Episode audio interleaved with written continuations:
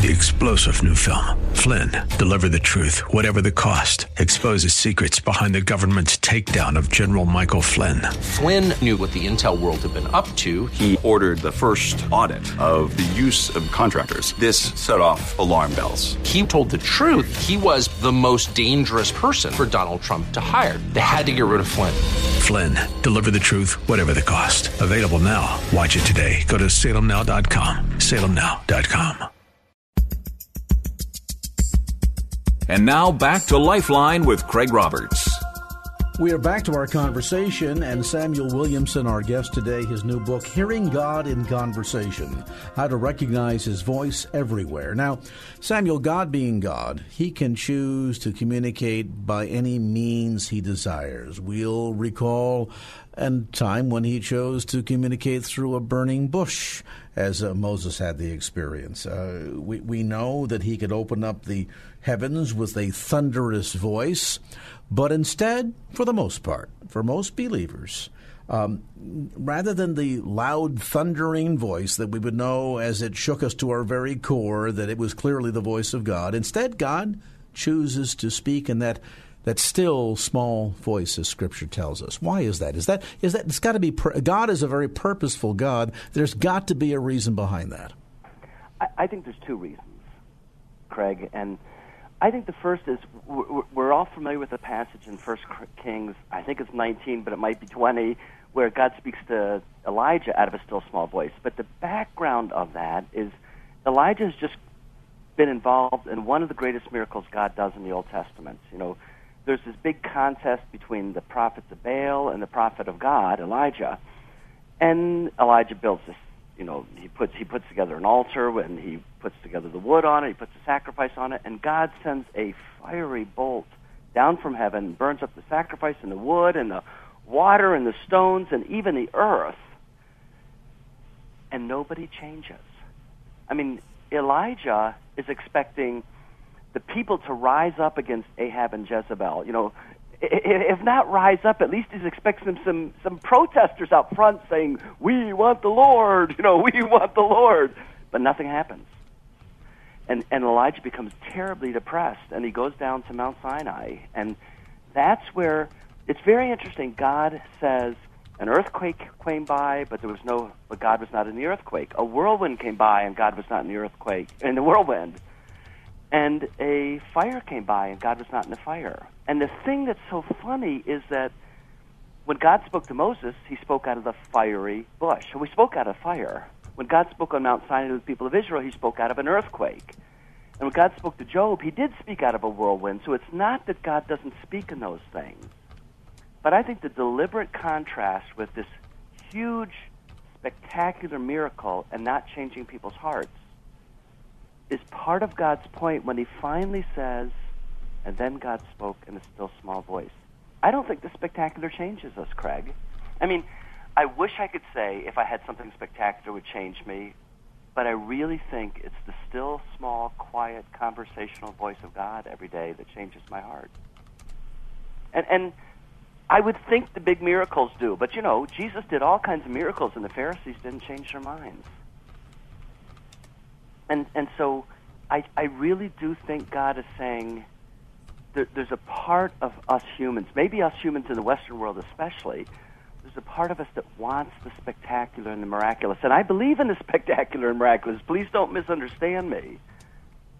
But I think the thing that changes my heart is when I sit in my chair and I hear God say, "You know, Sam, I think you were ignoring your wife. I think you should go repent to her." And it's a quiet, calm voice that has a steady assurance in His voice.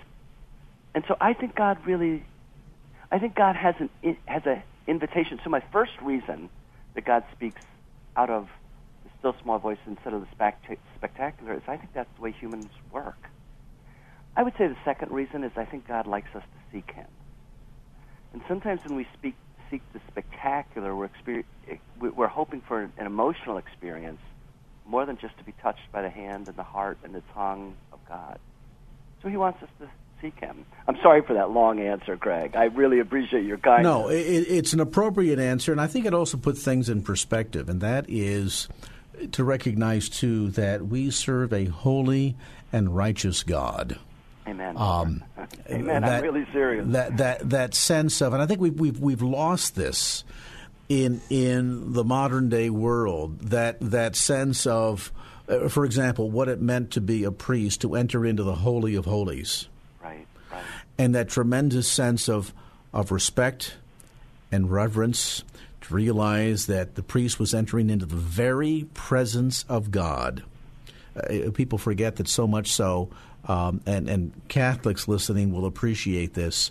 Um, a bell is rung uh, during the consecration of the host uh, during Mass, and um, a bell was also um, uh, part of uh, Uh, what happened during the the sacrifice that would take place inside of the Holy of Holies. And a rope was tied around the ankle of the priest. Absolutely. Should, should the pe- priest be found with sin and God strike him dead as being unfit to be in his presence and to offer the sacrifice on behalf of the people of Israel so that they could literally pull the priest out because if they went in there, they would be struck. Exactly right. So I think we've lost that sense of of of awe in the presence of God and in realizing that God doesn't have to raise his voice to us.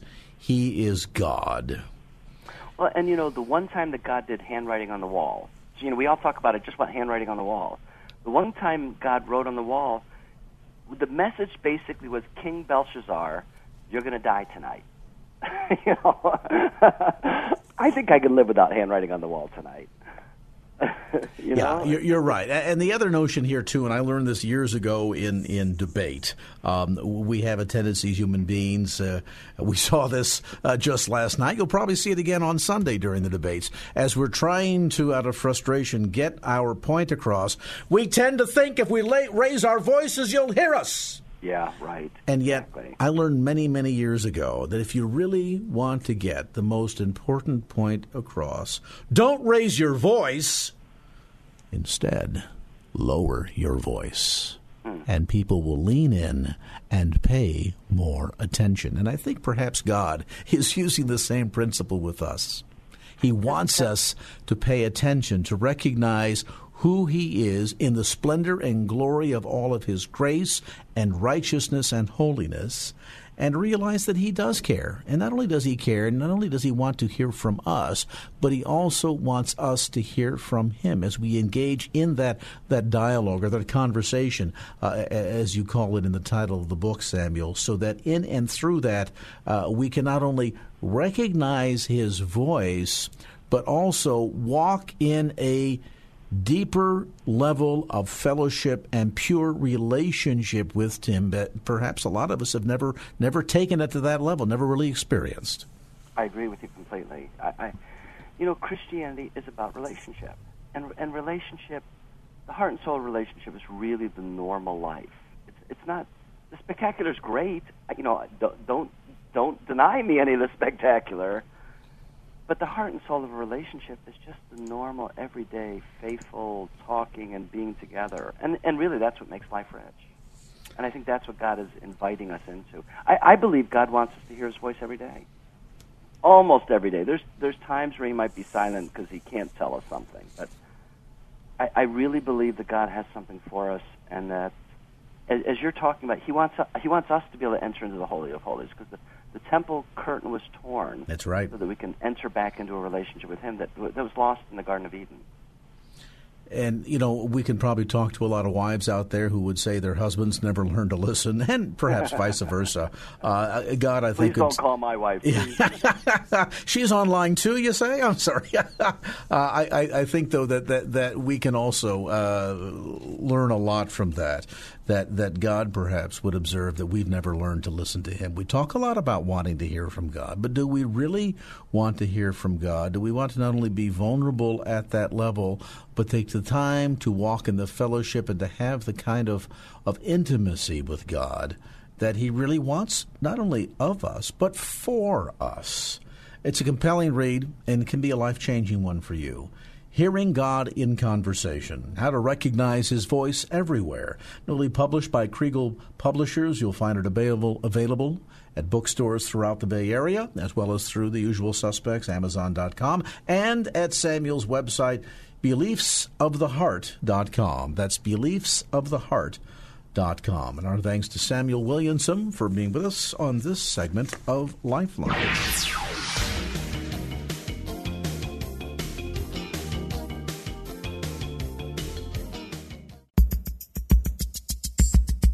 And now back to Lifeline with Craig Roberts. Worry is an area in my Christian walk that I will admit I struggle with.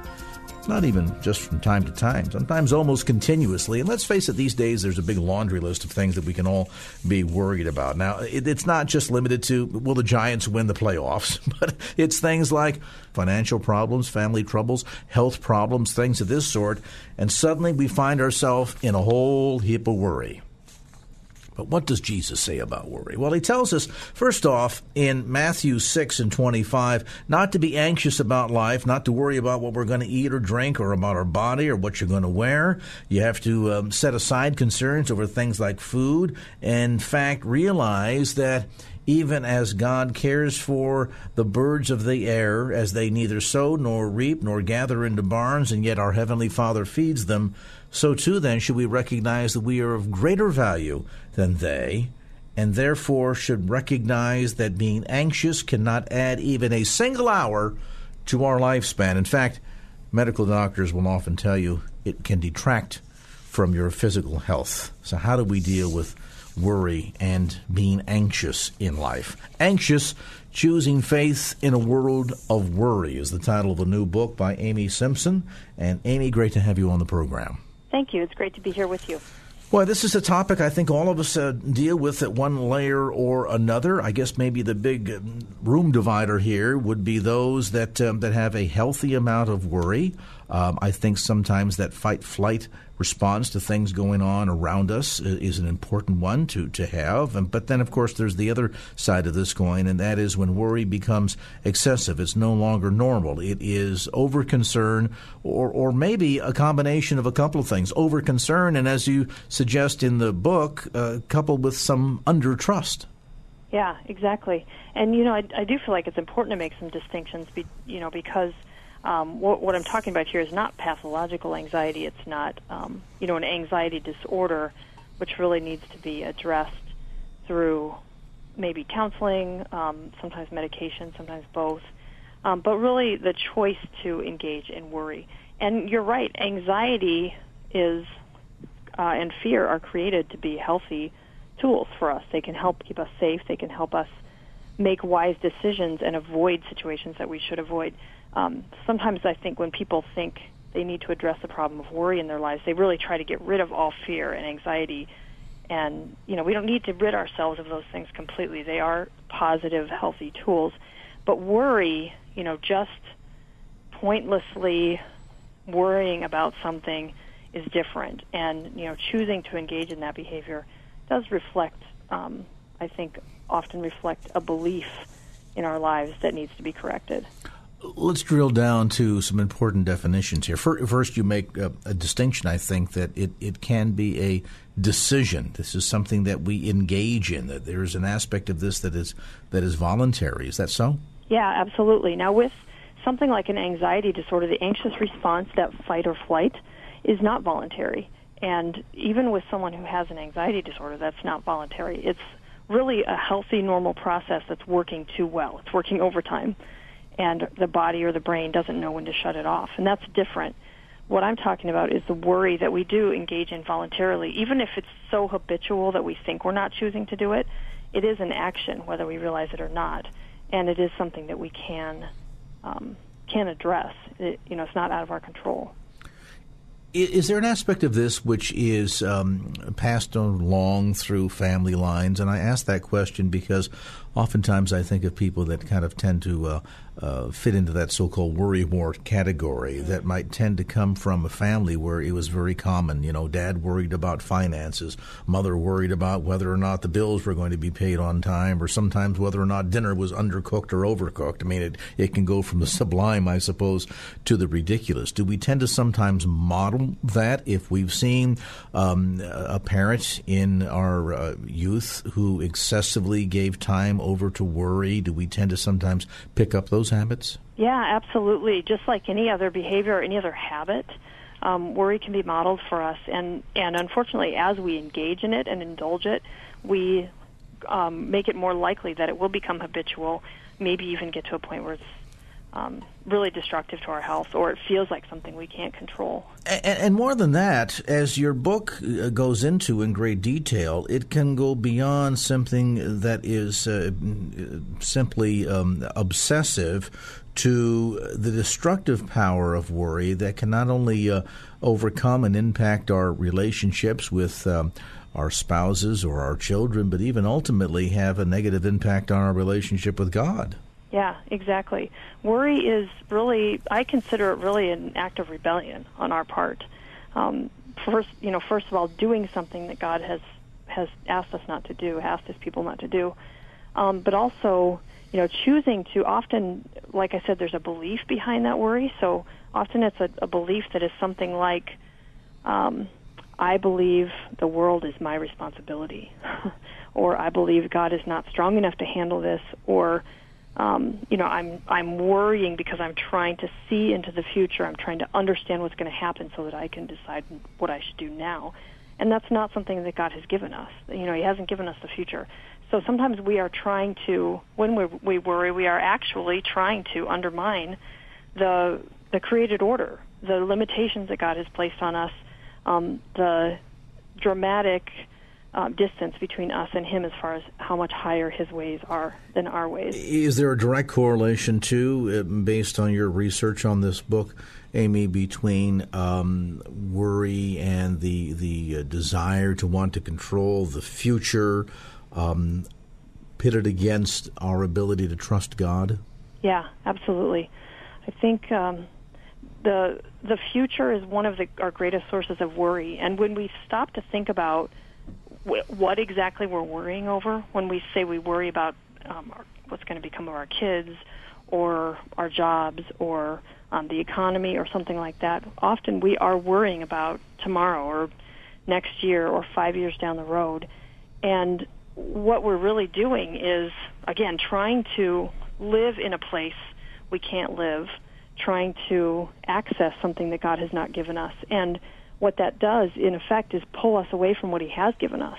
You know, it's a distraction from the present, um, from what God has placed in front of us and called us to, where in favor of something that he has not given us mm. and that may never be ours. And may also, therefore, um, potentially drive a, a, wedge between ourselves and God, too, because we're, we're trying to control something that he has not given us control over. And, and obviously, then, too, demonstrative of maybe a notion, a little bit of that, that sin nature creeping in, where we feel as if we can do a better job controlling things than God himself. Yes, absolutely. Sometimes it's a problem of of misunderstanding ownership as well. You know, mm. we tend to think that we own the people and possessions in our lives, and we don't.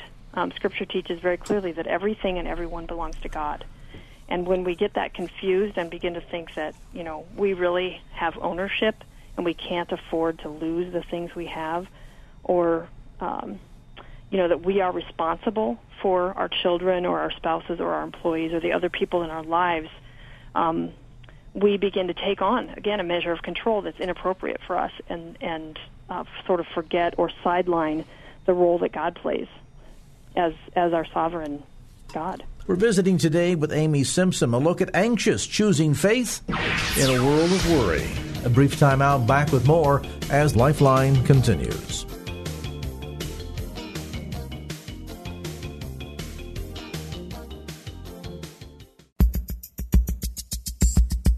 And now back to Lifeline with Craig Roberts. All right, back to the conversation. On a topic I think that impacts a lot of us, it's one perhaps that uh, you struggle with. I know it's one that I struggle with, and that is the issue of worry. Family troubles, financial problems, whatever it might be, you worry. But what does that say of your relationship with God, and how do we address the destructive power of worry? That's what we're dealing with today. Her new book, Anxious Choosing Faith in a World of Worry. Jack in San Jose. Jack, hello, welcome. Come on in with your comment or question for Amy Simpson. Thank you, Amy, for uh, saying thank you, KFAX, for taking my calls. Um, I do have uh, a lot of anxiety and worries. Well, I did have them in the past, and I uh, came across my Christian mentor gave me Philippians 4, 6, and 7 that I have practically memorized that verse, and I uh, recite that always as far as uh, taking my memory, my uh, worries, and just submit them to God and let Him take care of all the problems that I'm uh, facing. Pretty much, we we all created worry-free. Uh, I mean, uh, we're filled with worries around us. We worry just about everything and we think that you know we want to have a control of our life, and we want to be in charge of it. We want to be in control of it, but and that's where we lose it. You know, we do, and that's an excellent observation, Jack. And maybe maybe you can address that. It's not that having concerns and worries are are not normal. Um, that's not something that we should say. Oh, I think worried about something. I got to go and confess. Uh, there's a healthy degree of worry. There's a natural degree of worry, but it's what we do with it. It's how we respond. And as the caller suggests, uh, being able to surrender to Scripture and surrender to God, and and use many scriptures that exhort us about how important it is to not worry and and to surrender those concerns to God can really be a big key toward getting out from underneath the destructive power of worry, can't it? Yeah, absolutely. It's important to recognize that any habit of ours, any behavior is really a reflection of, of something we believe.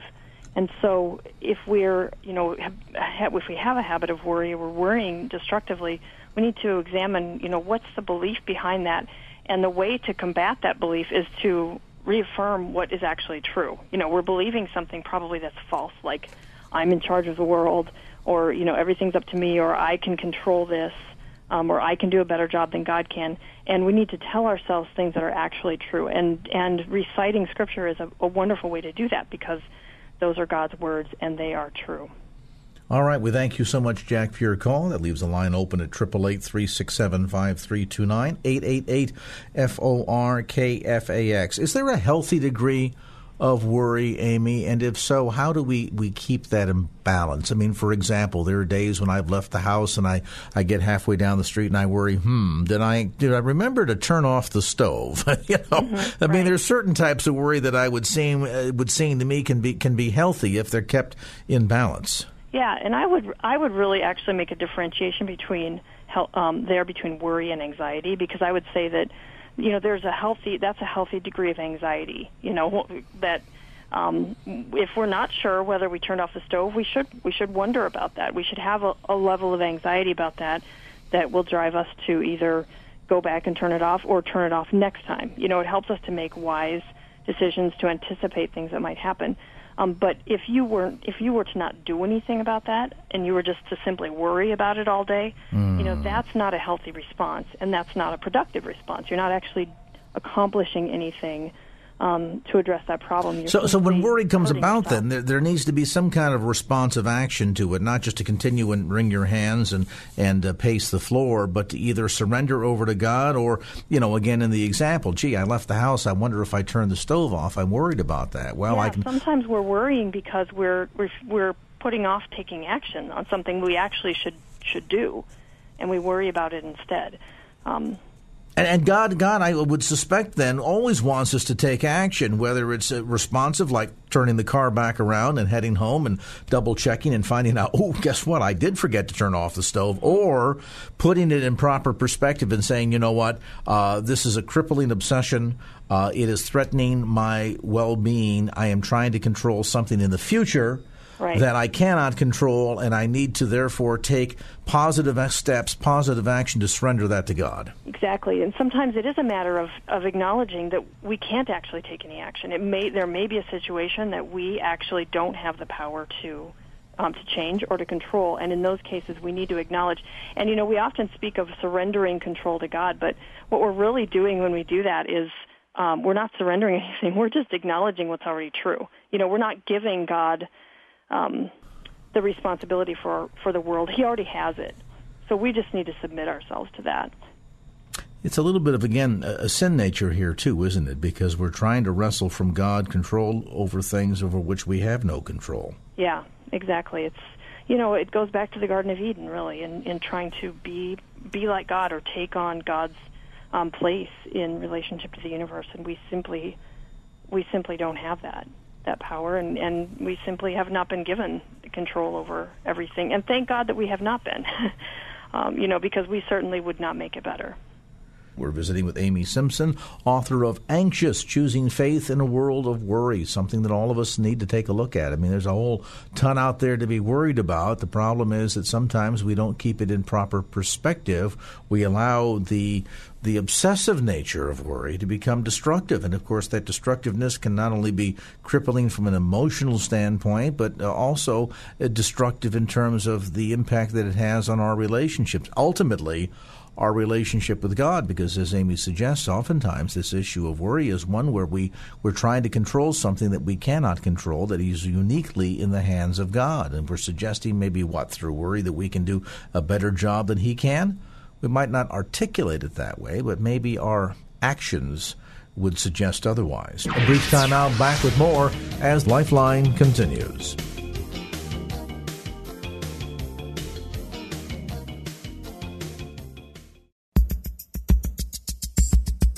And now back to Lifeline with Craig Roberts. Well, as we have suggested on today's program, there are a lot of reasons why, and things going on in the world around us and in your own personal life, to worry. Lots of reasons to worry, all except one, and that is that God it commands us not to worry. In fact, as, as, suggested by our guest today, we need to take a, a strong look at our relationship with Him and trust issues if we become overwhelmed by worry. And toward that end, this is an interesting topic in, in your own personal life. Um, Amy, how have you struggled with this? Yeah, I mean, this book really comes out of my own experience. I, I have really spent a lifetime being a, a worried and anxious person um, but not really recognizing it for what it was because I could always point to somebody else around me who was w- more worried than I was. Um, but God just really um, began to open my eyes to my own worry habits a few years ago when I was um, sitting in a, a church service and, and I heard uh, Isaiah 40 being read. And and for some reason, you know, I've been a Christian my whole life. I've heard these passages many times, but for some reason, I heard them, heard this in a new way, and and in Isaiah 40, when it talks about God says, you know, who can compare to me? Who is like me? No one. I am, you know, so strong and so mighty that I know all of the stars by name.